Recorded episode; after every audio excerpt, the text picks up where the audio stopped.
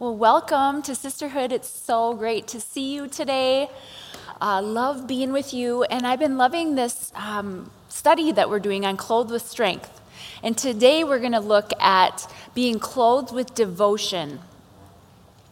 And devotion is a word that's most often used with um, our time that we spend with God. And I don't know, for you, it can be a different time. For me, it's in the morning. I love to get up and spend my time with the Lord in the morning.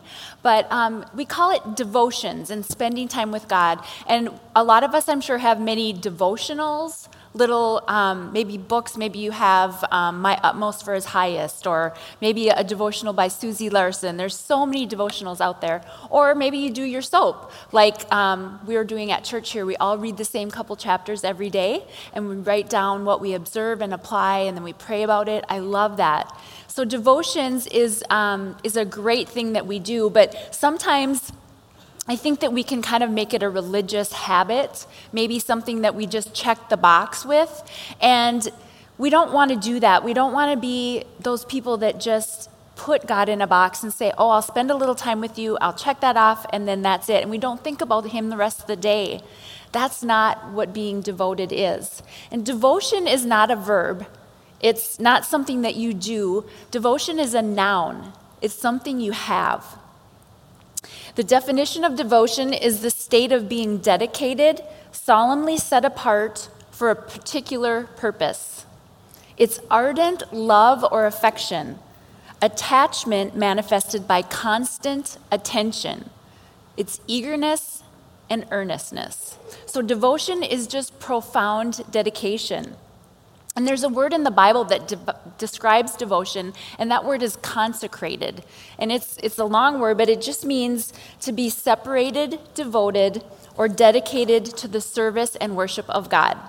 So a woman who is devoted is set apart for God. Her life is lived for Him, and she, she doesn't fear man, but she fears God, and He is her audience of one. I love that. I'm sure you've heard that before, but I love that we live for an audience of one, and that's to please our Father.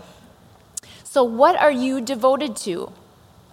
Devotion is not a word that we use only in terms of our relationship with the Lord, but it's used in many other things. We can devote our lives to a lot of different things.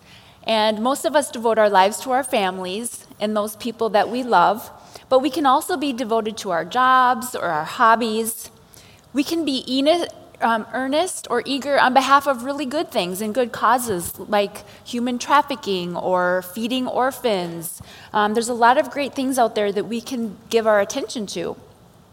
But even if we're devoted to these worthy things, we still serve only one master, and that's Jesus. In Matthew 6:24 it says, "No one can serve two masters, for you will hate one and love the other, you will be devoted to one and despise the other. So you can be devoted to your family, but you still serve Jesus. You can be devoted to your job or your hobbies, but ultimately you only have one master, and that's God. So in Acts chapter 6 in the Bible, it talks about what happened when the early church began to grow. And the church was growing so fast that it increased to the point where the 12 apostles couldn't handle everything anymore. That things were falling through the cracks and people were getting left out and they weren't quite sure what to do. So the solution was that they created the role of a deacon. They chose people that they trusted and they appointed the role of ministering to people. And they said in Acts 6 4, we will continue to devote ourselves steadfastly to prayer and ministry of the word. So the apostles were devoted to teaching the word, and then the deacons were devoted to serving the people. They each set time apart to give focused attention to these different assignments. So even though they were devoted to their service, they only had one master, and they served the Lord by being devoted to the people and the tasks. Now, it's also possible to be devoted to the wrong things. And I'm sure we can all attest to that. And we see an example of this in Acts chapter 17. Paul, who's writing Acts, he was in Athens and he became deeply troubled by the idols he saw everywhere in the city. Now, Athens in Greece was known as a city that was very, um, it was an important city, and they loved knowledge and education. They, they put a lot of emphasis on that, and they loved to discuss new ideas and be up on all the latest and greatest. So, when some philosophers got into a discussion with Paul, about Jesus, they were really curious about what he had to say. And they said, Tell us this new teaching. You're saying some really strange things, and we want to know what it's all about. They're kind of like on the edge of their seat, like, Oh, tell us, tell us this. We've never heard these things before. And Paul answered them by saying in Acts 17, Men of Athens, I notice that you are very religious in every way, for I have passed by and beheld your devotions. I found an altar with this inscription, and it read, To the unknown God. So they were actually ignorant about who they were worshiping. Now, the word devotions in the Greek is, it means something adored or an object of worship. So in that translation, it said, I beheld your devotions, but in other translation, it talks about um, the objects of their worship. So Paul was saying to them, You're very religious, and I can see you don't even know who you're worshiping, but I'm not sure about your hearts. So it's, it's possible to give devotion to other objects, to false gods, and to worthless things. And to us, in our modern world, it's a little more subtle, but we can give our attention to a lot of things that aren't worthy. We can give our attention to popularity or maybe to unhealthy friendships. We give too much attention to that, to wanting to be accepted and liked, to our appearance, our position, there's so many things that we can give our attention to that we shouldn't. And when we live our lives that are dedicated or set apart to something other than the Lord, then we can't set ourselves apart for Him. And He deserves our whole heart. God actually seeks devoted hearts. And there's an interesting verse in John 2, in verses 23 through 25. It says, Now when he, speaking of Jesus, was in Jerusalem at the Passover during the feast, many believed in his name when they saw the signs which he did. But Jesus did not commit himself to them because he knew all men and had no need that anyone should testify of man, for he knew that which was man. These people that Jesus did not commit himself to, they were believers. They weren't non believers. They followed Jesus and they saw the miracles that he did, but he also saw their hearts. And he saw the true um, motive in their hearts wasn't to follow him, it was they wanted the blessings, they wanted the miracles, they wanted to see something amazing, but they weren't devoted to him deep down in their hearts. And later, they did actually leave him when things got really tough. In 2 Chronicles 16:9 it says for the eyes of the Lord run to and fro throughout the whole world the whole earth to show himself strong on behalf of those whose heart is loyal to him. Now loyal, the Hebrew word for loyal is shalem and it means complete, especially friendly, full, peaceable, perfected, quiet and whole. Loyal. Now, I know a little thing about loyalty because I am a very loyal person. Um, if you know anything about the Enneagram, I'm sure some of you have heard about it. It's kind of like a personality test, and they have numbers from one through nine. And I actually fit into the number six. So I'm a number six, which is the loyalist. So sixes are committed, they're hardworking, responsible, trustworthy, and they love security. And for me, I love security in knowing, like, oh, there's, uh, I have a home to live in and there's a solid like paycheck coming in every two weeks, right? To me, that makes me feel really secure. Well, when we started the church 24 years ago, Rob was selling appliances for Circuit City. And I don't even think Circuit City's in business anymore.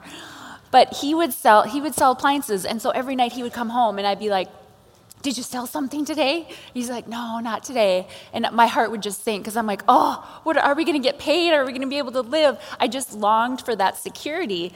And then when we started the church, um, he worked then, and then when he finally got to get paid by the church, it, every week it was like, I hope there's enough in the offering for him to get paid. And so that was really hard for me because I needed that security. Because sixes can also be very suspicious, they can be anxious and driven by fear and self doubt. So, those are the things that I battle. But as six at their best, we are internally stable, we're self reliant, and we can champion ourselves and others. So that is where I'm at my best. And I can only be at my best with God. I mean, the, the Enneagram is just kind of a description. And a lot of people say we put too much stock into it. I just think it's kind of fun to see where I kind of fit in and what things I'm, um, I, when I'm at my best, I do this, and then when I'm at my worst, I do this. But ultimately, it comes back to God. And so when I'm with Him with His help, I operate at my best because He gives me peace and I rely on Him, and then I'm able to champion others. So, that verse in Chronicles says that the eyes of the Lord are running to and fro across the whole earth. He's looking at hearts. So when he looks at your heart, what does he see? He isn't looking for perfect behavior or perfect theology. Thankfully, he isn't looking for a perfect life. No matter what the condition of your life looks like right now, it doesn't matter how much you know or don't know, it doesn't matter how much you've done or not done you can still get his attention because it's all about your heart. 1 Samuel 16, 7 says, The Lord sees not as man sees, for man looks on the outward appearance, but the Lord looks at the heart. So if God is looking at our hearts, we need to ask ourselves, what does the heart of a devoted woman look like? And how can we cultivate that type of a heart? So, first of all, a woman whose heart is devoted desires his presence. Now, we can be saved from our sins and on our way to heaven, but we can live our whole lives without desiring the presence of God. And that to me is just a very sad statement because I can't imagine my life without the presence of God in it. The Bible tells us that He's jealous for our affections, but He doesn't force Himself on us. He gives us free will. He's never going to force himself on us. And that's a really beautiful thing is that we get to give him our love freely. And if we're devoted to the Lord, we won't see our time with Him as a have to, but we'll see it as a get to. And I think that happens over time. And most of us, it, it is that translate, a transition that takes place in our hearts gradually, but we start with it as a discipline, and then it, sh- it faithfully shifts to delight after a while. And I love that. It shifts to delight. And this happens when we get a revelation of His love for us. And if you've been around sisterhood any length of time or uh, even at Sparkle, I pray this prayer a lot. I pray that we would get a revelation of God's love. Because I believe that when that happens in each one of our hearts, it changes us. It makes us want to be close to Him. It, we want to get to know Him. We want to be in His presence because we understand how amazing He is. 1 John 4:19 says we love him because he first loved us. So you could say then that a devoted heart is a response. As you grow in your awareness of the amazing love of God, you have to return that love. He is so amazing. He is so kind and gracious and good. So, the quickest way to a devoted heart is to know how much He loves you. Again, just getting that revelation of God's love, that's the quickest way you're going to get to the devoted heart. So, again, we begin with the discipline. We set aside that time for Jesus, just like we would with a best friend. Maybe we're going out for coffee with a best friend. We wouldn't skip that time. Don't skip your time with the Lord. Make it a discipline. But don't limit your awareness of Him to that one specific time.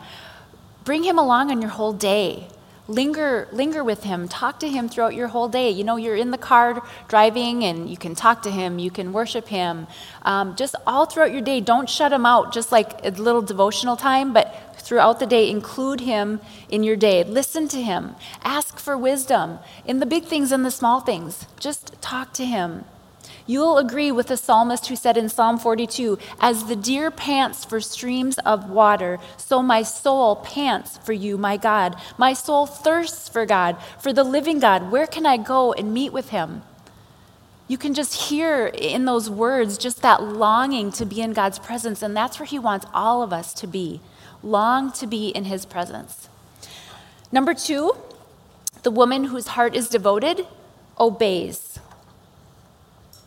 Throughout the Bible, we read about people who obeyed God, but maybe they weren't necessarily totally devoted to Him.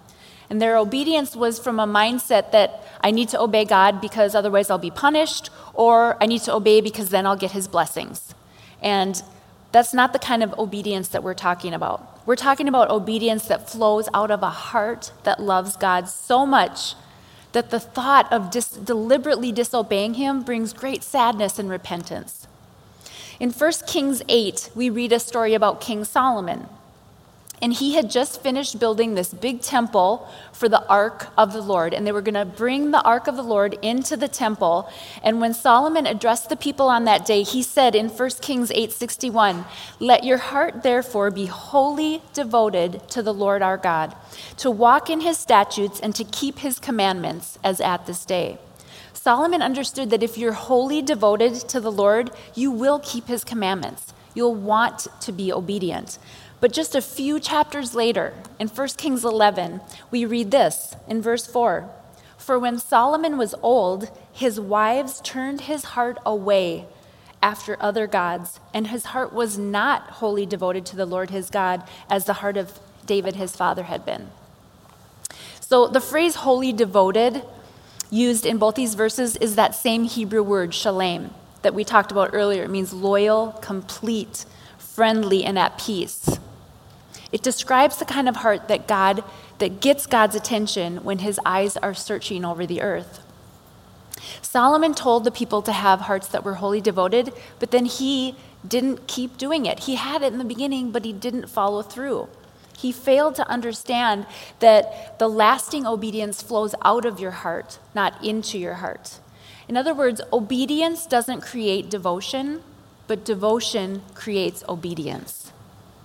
If we're going to maintain the obedience that we want to have for God, the devotion must come first, and then the obedience can flow out of it. Solomon's heart was not ultimately loyal to the Lord, so his obedience faltered. His wives were able to influence him when he was old, and his heart turned away to other gods. It's so sad.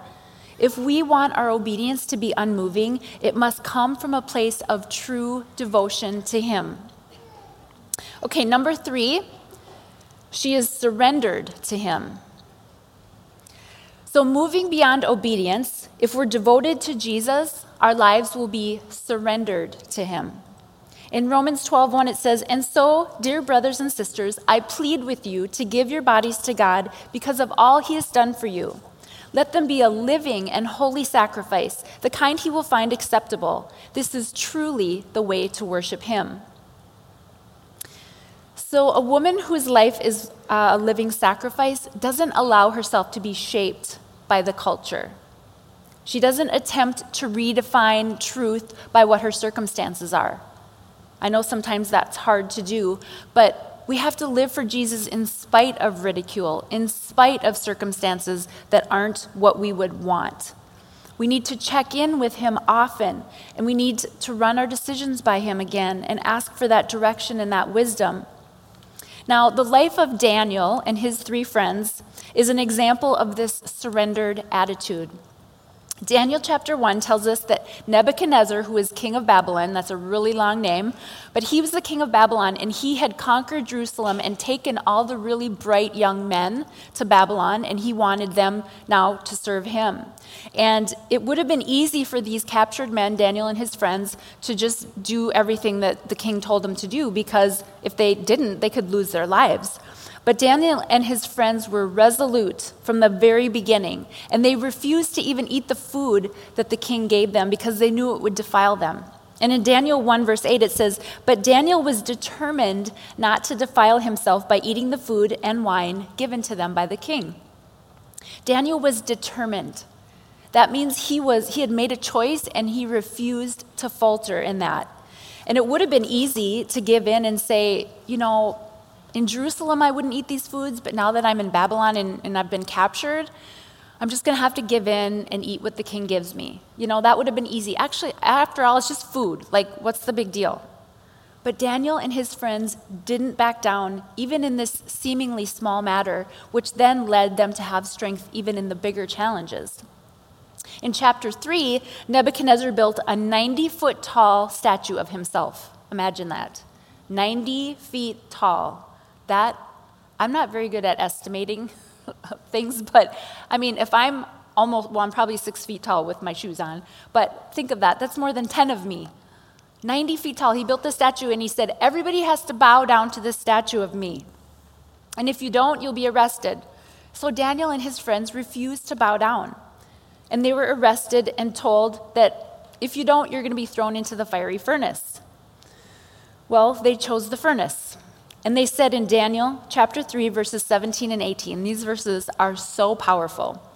They said, If we are thrown into the blazing furnace, the God whom we serve is able to save us. He will rescue us from your power, O majesty. But even if he doesn't, we want to make it clear to you that we will never serve your gods or worship the gold statue that you have set up.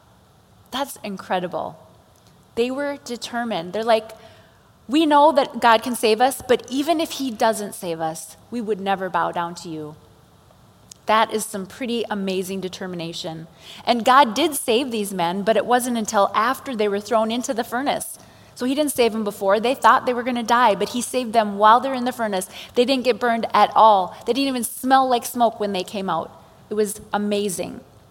Then in chapter 6, when Darius came to be king, a new king, and he made the law that anyone prayed to anyone other than him would be thrown to the lion's den. So they have fiery furnaces and they have lion's den. I'm really glad that we don't live back in that time period, right? But let's look at Daniel's response to that. In Daniel 6, verse 10, it says, But when Daniel learned that the law had been signed, he went home and knelt down as usual in his upstairs room, with its windows open toward Jerusalem, and he prayed three times a day, just as he had always done, giving thanks to his God. So Daniel was arrested and thrown to the lions because he refused to stop praying to God. But God shut the lions' mouths Again, not until after he was thrown in. He thought he was going to die, and he chose death over disloyalty to God. These men were devoted. They didn't care what it cost them. And when the challenges to their devotion came, they never wavered in their loyalty to God because they had already decided, they had determined in their heart, we're going to serve God. Their lives were surrendered to Him. And I think we need a little bit more of that determination in our lives, a little bit more surrender, like, okay, God, whatever you have for me, I'm there. Finally, a woman who is devoted is number four, trusts God completely no matter what. She believes his promises even when they don't look like they're true. She remains loyal even when there are storms in life and circumstances that come that we don't like and that don't feel good, she continues to focus intently on the Lord no matter the circumstances. 2 Corinthians 11, 3 through 4 says, I fear that somehow your pure and undivided devotion to Christ will be corrupted, just as Eve was deceived by the cunning ways of the serpent. You happily put up with whatever anyone tells you, even if they preach a different Jesus than the one we preach or a different kind of spirit than the one you received, or a different kind of gospel than the one you believed. It's incredible to think, but pure and undivided devotion to Jesus can be corrupted. If you don't check um, what people tell you or the, the things that happen to you against the Word of God, you're going to become deceived, just like Eve was. I mean, imagine God told Eve, This is the tree. Don't eat it, or you will die. Okay? That was pretty simple. That was pretty straightforward. Don't eat of this tree or you'll die. But then what happens? The cunning serpent comes in, right? He slithers in and is like, oh my gosh, did he say you'll die? You, you're not going to die. He just knows that your eyes will be open and you'll be knowledgeable and you'll have wisdom like him. That's all. And she's like, oh, well, that sounds pretty good to me. And she gladly went along with it. We can easily become deceived when we are not focused in on God's word and his truth. When we know what God says, we can't back away from it. Even if our own life contradicts what God promises, we can't change our beliefs to match those circumstances. So if the Bible says that God is faithful, but what we're dealing with right now looks like he's not even paying attention, we have to stand strong. We need to decide now to have this attitude that I must believe God. If my heart is loyal to the Lord, it needs to be loyal to what He said. Now, several years ago, I had um, my gallbladder taken out. And after that surgery, I just didn't seem to get better. They're like, oh, it'll probably be about a week and you'll be back to normal and eating whatever you want and just, well, I, so I was kind of excited about that. But a week came and went, a couple weeks, and I still was not feeling good at all. I couldn't eat. And then three weeks after my surgery, uh, we went to New York for a ministry trip. And I found myself doubled over in pain. I was in so much pain, I couldn't even stand up. And Rob was preaching at a, a small church in, in downtown New York. And so I was in the basement of this church in the nursery laying on a couch because I literally couldn't even stand up. And so we cut our trip short, flew back home. I spent the whole day in the ER, and they're like, oh, you have this huge cyst on your ovary, and you need to have surgery to have your ovary removed. So, in the time span of three weeks, I had two surgeries, and after that, I just really went downhill, and I was so sick, and I just wasn't getting better. And months went by, and I wasn't getting better. And during that time, I was, yes, I was discouraged, and yes, I, I didn't feel good, and I thought, I just have to stand on what I know. And what I believe is that God is going to restore me to health. I know that. And so every day I just chose to say that out loud and believe it and read His word and His promises, even though my circumstances looked like, you're never going to get better. You're never going to be able to eat normally. You're not, you know, all these things that the, the devil lies that he throws at you. I'm like, you know what? I can't believe, I can't look at my natural circumstances. I can't go on how I feel, how my body physically feels. I have to stand on what I know to be true, and that is that God is going to restore me to health. No matter what our circumstances look like, we have to trust Him completely. He, his promises are true. And He rewards devoted hearts. He does. In Psalm 103, verse 7, it says, He made known His ways to Moses and His acts to the children of Israel. And when you think about that verse, it's talking about God spending time with Moses actually as a friend.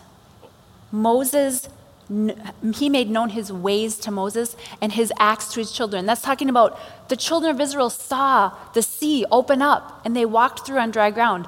Amazing. They saw that with their own eyes. So that was a reward. They got to see God in action. But Moses didn't just see God, he knew why God did it because God made his ways known to him. It's incredible. It says in Exodus 33:10, inside the tent of meeting, the Lord would speak to Moses face to face as he speaks to a friend. So the reward for Moses' devotion was friendship with God. Incredible. Now, when I read that verse that Moses spoke with God face to face, I was a little confused because in that same chapter, it talks about no one is able to see the face of God and live. And so I'm like, what does that mean if Moses saw him face to face, but you can't see him face to face or you'll die? So I did a little research on this because I thought I need to be able to answer this question. If I don't understand it, there'll probably be other people with that question. But what it means is, um, it's not a, when it was talking about face to face there, it's called a theophany. And what that just means is it's a visible manifestation of God by a human. And it doesn't mean that they saw, he saw God in his full glory because he wouldn't have been able to handle that, but it was a manifestation of God. So I don't know if anyone else had that question, but I had that question, so I wanted to look that up.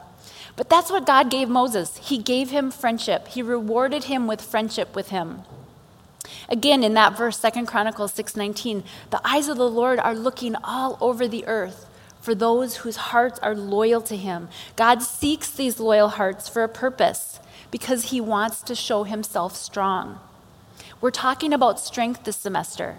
And how do we get that strength? And here we see that if we are devoted to the Lord, the reward for our devotion is his strength. His eyes are constantly searching for these hearts, and when he finds one, he stops and blesses it. Friendship and strength are given, and an invitation is issued to share in the journey with the Lord. Incredible. Don't wait until you feel like you get your life all together. Don't wait until, oh, I need to know more about the Bible. I need to be better. No, don't wait. He wants your heart right now, just like it is. And He wants you to start becoming devoted to Him. Spend time in His presence. Let devotion for Him fuel your obedience. Surrender your life to Him and refuse to distrust Him Let's be determined to be the women whose hearts get his attention. Amen? Amen. Let me pray for you. Lord, I thank you so much for your love for us, God. You're so amazing. You're so good and gracious. And Lord, I just pray that we would want to get to know you more, God. We would want to be more devoted to you, God. And that you will give us that strength when we're devoted to you. Help us um, just make it a, a want to and not a have to to spend time in your presence, Lord. We love you. In Jesus' name, amen.